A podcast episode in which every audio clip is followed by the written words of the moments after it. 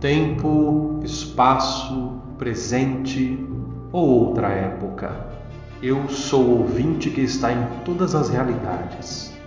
Venham comigo e tenham suas respostas da pergunta: O que aconteceria se.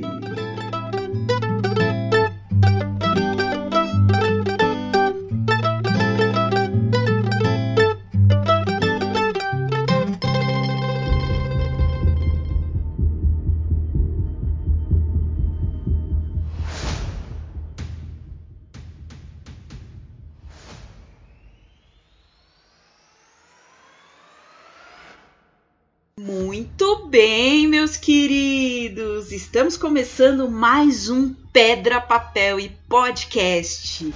E hoje a gente vai falar de uma série que está começando agora na Disney Plus, chamada What If? Como seria se? E para falar com a gente hoje, temos dois convidados mais que especiais, o Flávio e o Heron. Opa, e aí pessoal, tudo bem? Tudo bom? Você já está inteirado no assunto? O que, que você pode falar de como seria? Olha, eu acho que seria em outra realidade. Eu fosse uma mulher, eu seria muito gostosa, porque puta que la merda, hein?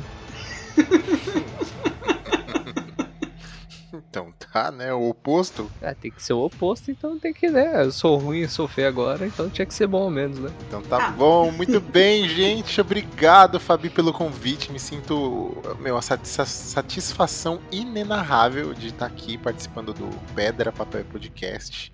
E tô muito feliz de estar aqui. É, então vamos começar introduzindo ao tema e falando um pouquinho dessa série e falando um pouquinho das impressões que vocês tiveram sobre ela. Bora, bora, bora. Algum de vocês já conhecia essa série, o What If? Eu não digo animação, mas eu falo a série da Marvel. O tema, né, se diz. Uhum. Então, eu, eu vejo várias graphic novels, né? Já li algumas, inclusive é, tem uma que eu acho que vai acontecer dentro dos episódios, né? Que começou ontem. Então, por exemplo, que é aquelas dos zumbis, né? Onde os heróis viram zumbis, né? Os que a gente conhece. Então, por essas histórias que são paralelas, a gente tem muito do, do, do que é o que, que aconteceria se, né? Que é, o, que é o tema da série. Então, sim, eu conheço um pouquinho só dela, mas vendo de forma animada, meu, é muito mais acessível e, mano, tá muito da hora. E você, Eron, o que, que você tem pra falar sobre o What If? Cara, eu não conhecia, já tinha ouvido o pessoal comentando também, mas se for, se seguir a mesma linha do primeiro episódio, vale super a pena acompanhar. Essa série ela é baseada nas HQs que foram lançadas em 1970 e alguma coisa. E seria uma forma do- dos roteiristas terem liberdade criativa e pegarem trechos muito importantes do MCU como um todo e, e mudar completamente essa cena com algum personagem ou alguma situação específica. Então tem várias histórias muito legais. Eu conheço algumas, acompanhei algumas e já estava na expectativa desse, desse primeiro episódio, porque eu já sabia que ele seria o que a história que vai amarrar um pouco mais as outras e que vai levar a gente para a próxima temporada. Mas primeiras impressões, gente, o que, que vocês acharam do episódio? Então, Fabi, vou, vou pedir licença aqui pra dar, dar a palavra, né? Olha, eu achei que começou da melhor maneira possível, porque o primeiro Vingador no nosso universo, né, é o Capitão América. Então, nada melhor do que você começar com a Peggy Carter. Então, é, eu, eu senti muito como se fosse assim, aquele efeito borboleta que, que por causa de meu, uma pequena ação mudou tudo, sabe? E aí eu achei muito bacana. Eu assisti, achei bem legal esse início e, e eu, eu realmente tô ansioso pelo que vai vir, porque é tudo novidade pra gente agora, né? São histórias que a gente não conhece. Com certeza. Eu estou me segurando porque estou animada, estou empolgada com tudo que vem por aí dentro dessa série de nove episódios. E Eronzinho, Nossa, vão ser nove. nove, nove episódios. Eram pra ser dez, mas por conta da Covid e algumas outras questões, eles seguraram o último, um dos episódios e jogaram para a próxima temporada e vão manter esse ritmo de nove episódios por Nossa, temporada. então a gente vai ter duas temporadas, mais, mais de uma então. Duas temporadas Ah, já feliz garantidas. agora. Isso eu não sabia, muito bom. São, são duas temporadas, talvez três, dependendo de como a coisa andar. É, até porque ele dá um pouco mais de liberdade e nem todo mundo vai seguir 100% que tá no quadrinho para poder amarrar com o universo do MCU, mas a gente vai falar mais disso daqui a pouquinho. Heron, suas impressões? Cara, eu achei excelente, gostei bastante e eu estou bem animado pra ver o que vai ocorrer em seguida aí, pra ser bem sincero. Eu espero que não seja semanal, porque se for semanal, putz, triste, hein? Queria Acho que maratona. vai ser, hein, Aaron? Vai ser semanal. É. Por semana. Toda, toda a série da Disney é semanal, ela não é no estilo Netflix, que é tudo numa paulada só pra gente ficar órfão de uma vez. Eu até gosto da proposta semanal. Eu É, acho eu que também, tem eu acho que- expectativa, dá Isso. debate. É, a gente pode digerir a série, eu acho muito legal. Mas, o, o Fábio, te fazer uma pergunta. A gente vai vai fazer um episódio pra cada série aqui? Você vai convidar a gente várias vezes? Como é que vai ser? Olha, querendo convite. Será que eu convido de novo pro próximo? Não sei.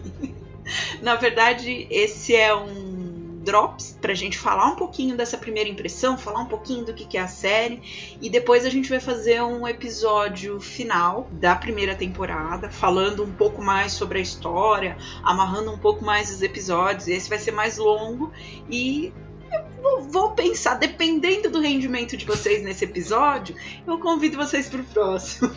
Beleza, beleza. Então, gente, ó, para não ser repetitivo, eu vou, vou falar uma coisa, hein? Vou começar aqui falando, finalmente a Disney Marvel acertou na questão de desenho animado da série dela, das séries, né, do, do universo dela, porque vou ser bem sincero pra vocês, eu não curto as animações da, da, da Marvel, da Disney Marvel, sabe?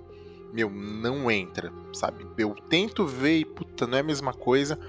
Né? É claro que é difícil a gente não comparar, mas, por exemplo, os da DC são excelentes, sabe? O que a DC não consegue fazer no cinema, ela é mestre na questão de animações, né? De, de longas é, animados. Então, eu acho que dessa vez a Marvel, Disney Marvel conseguiu, hein? Eu criei expectativa justamente por esse ponto. A gente sabe que o MCU é incrível dentro do universo cinematográfico e que a DC manda muito nas animações. Tiveram algumas críticas com relação ao, ao visual, ao estilo meio anos 90, assim, do traço, mas eu fiquei muito animada por isso, para fugir bastante do que já tem, mas eu fiquei mais animada quando eu fiquei sabendo que a ideia deles é trabalhar na mesma pegada do Star Wars, que consegue interligar as histórias, trazendo um cânone entre as animações, os jogos, o filme, a série. Então, eles estão acrescentando isso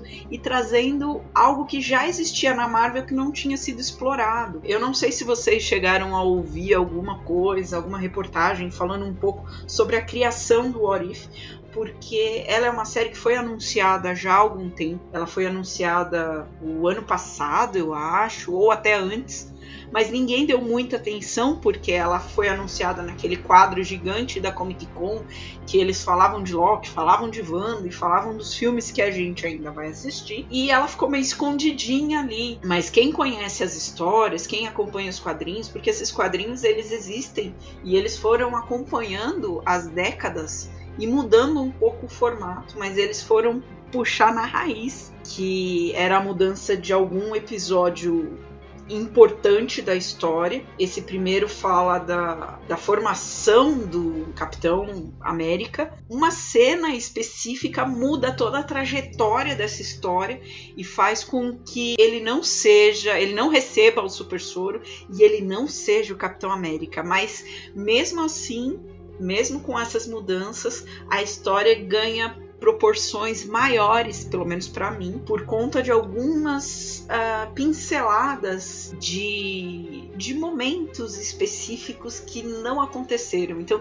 esse universo paralelo, essa linha do tempo, essa variante da história, ela é muito interessante, muito rica dá para brincar demais. Cara, eu achei super legal também. Eu me senti assistindo um desenho de Borderlands praticamente, porque quem jogou né, sabe que é basicamente aquele estilo gráfico, que é o personagem 3D, meio cartoonizado, com os contornos bem marcados.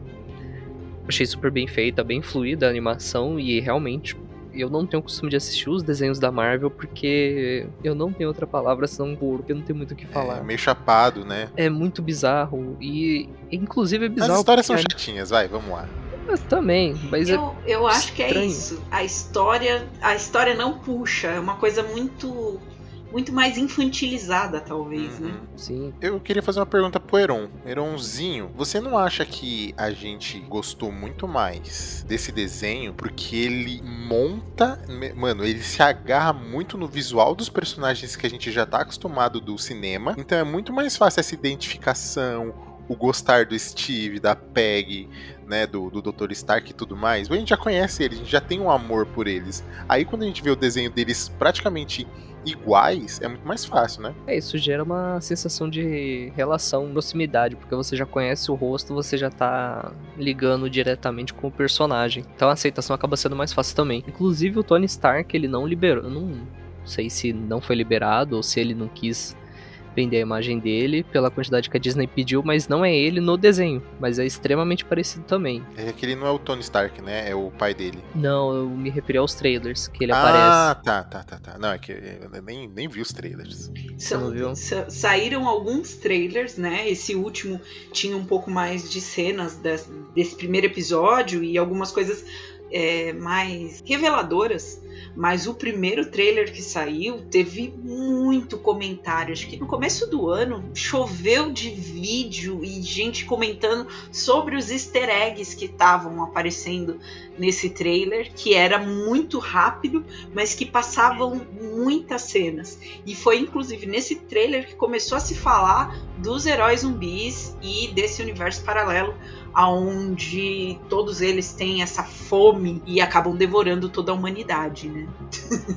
bem, eu, eu, estou bem ansiosa, inclusive, para saber como eles vão trazer esse episódio para que ele se torne parte do cânone, porque tem umas aspirações muito grandes no What If e o What If original do quadrinho tem uma coisa que está sendo muito esperada na, na- nos live actions, né, nas- nos filmes e nas séries, que ainda não apareceu, que são os X-Men. Opa, mano, aí sim, hein? Meu Será Deus. que finalmente? É a expectativa, porque existem personagens icônicos que se tornam jovens titãs e, e os jovens X-Men e, e os jovens mutantes, e eu tô falando muito jovens, mas é isso. O, que vem para essa nova geração e que eles aparecem e interferem com personagens como o próprio Doutor Estranho, que tem o filme dele para sair, então pode ser que tenha alguma ligação, alguma coisa, então a expectativa tá grande em cima disso. São várias histórias que vinculam os X-Men, participações de mutantes, junto com os personagens principais, os heróis que a gente está acostumado a ver nos filmes. É, eu acho que com essa última série do Loki que, que a gente teve, onde todos os multiversos tiveram uma mistura, uma, uma mudança por causa da morte do vilão, né, do próximo vilão, eu acho que com essa mistura de universos, com essa bagunça, é bem possível que os X-Men possam existir em alguma dessas realidades e de repente nessa mescla eles adentrem junto com esse What If aí, talvez misturando tudo, adentrem o universo de- dessa forma mais orgânica. Mas é- é- essa eu acho que é uma das questões, né? Será que esse What If vai influenciar diretamente no universo do, dos cinemas? Pois é, existiu muita polêmica em cima disso, mas já tiveram algumas entrevistas, principalmente com a principal roteirista, que deixou muito claro, e eu sou muito fã do trabalho dela, porque ela conseguiu adivinhar coisas que aconteceriam nos filmes há 3, 4 anos atrás. Então eles tiveram que chamar ela de canto e falar: calma aí, você não vai fazer nada do que a gente vai criar nos filmes a seguir.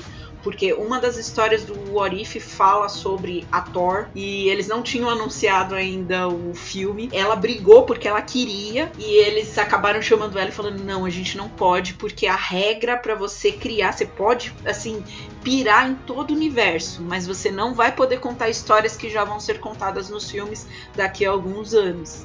Ah, Mas ele faz parte do cânone, sim. Pelo menos é, é, é, esse o alvoroço que tá tendo na mídia. Porque antes eles falaram que não, mas com essa história. Como eu falei, deixar meio Star Wars é justamente ele interferir. E o, o último trailer só foi lançado um pouco antes da estreia do novo episódio, justamente por isso. Porque ele começa com o Vigia contando o ponto de vista dele sobre esse universo e ele fala sobre o multiverso. Eles usam o termo multiverso já para poder é, integrar com o que a gente acabou de ver com Loki. Meu Deus, meu Deus. Então é isso, né? Acho que a gente vai ter que aguardar os próximos episódios para ter certeza de tudo. Porque agora, eu espero, né? Agora, se a gente for falar de expectativa, eu só quero assistir. Né? Não dá para saber o que vai vir. Eu vi muito poucos trailers que era para ter a questão de surpresa, não sei vocês. Mas eu espero que, que venha logo aí, né? Tudo e, meu, quero aproveitar. Eu, tá muito bom. A vontade é essa que o Heron falou: de por que, que não lança tudo de uma vez? Eu quero maratonar. Exatamente. Lança rápido, acaba rápido, ninguém sofre. Sofre sim, porque demora mais para sair a próxima temporada. Deu os episódios e ninguém se machuca, pronto. Mas, mas eu acho que o bom da Disney é isso. Eles não estão deixando muito tempo entre um lançamento e outro. Então a gente teve o que? 15, 20 dias do final de Loki para o começo de What If. E o ritmo deles vai ser esse. Entre esse meio tempo, saiu Viúva no cinema. E eles têm outros filmes e outras coisas para serem lançadas. Então eles estão costurando a história para não deixar a gente órfão por muito tempo, né? É isso, é uma atacada inteligente deles, porque eles evitam de ter grandes pausas, até mesmo para não acontecer que nem a Viúva Negra, que foi adiando, foi adiando, foi adiando. Na hora que saiu, tava todo mundo meio tipo, tá, agora eu não quero mais. Esfriou, né? É. Sim. Eles ficam mantendo ali o hype. Criar expectativa e frustrar é muito ruim. Então eles mantêm a onda do hype balançando pra gente não se perder na história. Mas é isso. Eu acho que esse episódio é mais pra gente ter essa ideia, discutir um pouquinho, conhecer um pouquinho desse universo. E eu convido todos vocês a adentrarem nesse mundo com a gente e aguardar o, o nosso episódio falando sobre a série inteira. É, eu queria agradecer a participação do Flávio e do Heron. nesse nosso multiverso. Obrigado, Fabi. É isso aí, é nóis. Precisando, é só chamar. Muito obrigado, Fabi. Obrigado, pessoal. E tamo aí, hein? Eu acho que eu chamo, hein? Não sei porquê. Eu, eu senti uma certa sinergia aqui. Acho que funcionou muito bem esse trio. Talvez em outro universo a gente já grava junto já. Vai saber, de repente, né? Como seria a nossa versão em um outro universo? Sei lá, Heronzinho rosteando, né? Que esse ano todo dele aí deve ser assim. Ah, com certeza. Animação no talo. Sentiu uma cutucada. Imagina! Mas, gente, é isso aí. Muito obrigado. Sigam nossas redes sociais, arroba Pedra Papel Podcast. É, interajam, comentem, compartilhem e um por todos e, e todos, todos, pelo, pelo cast. cast.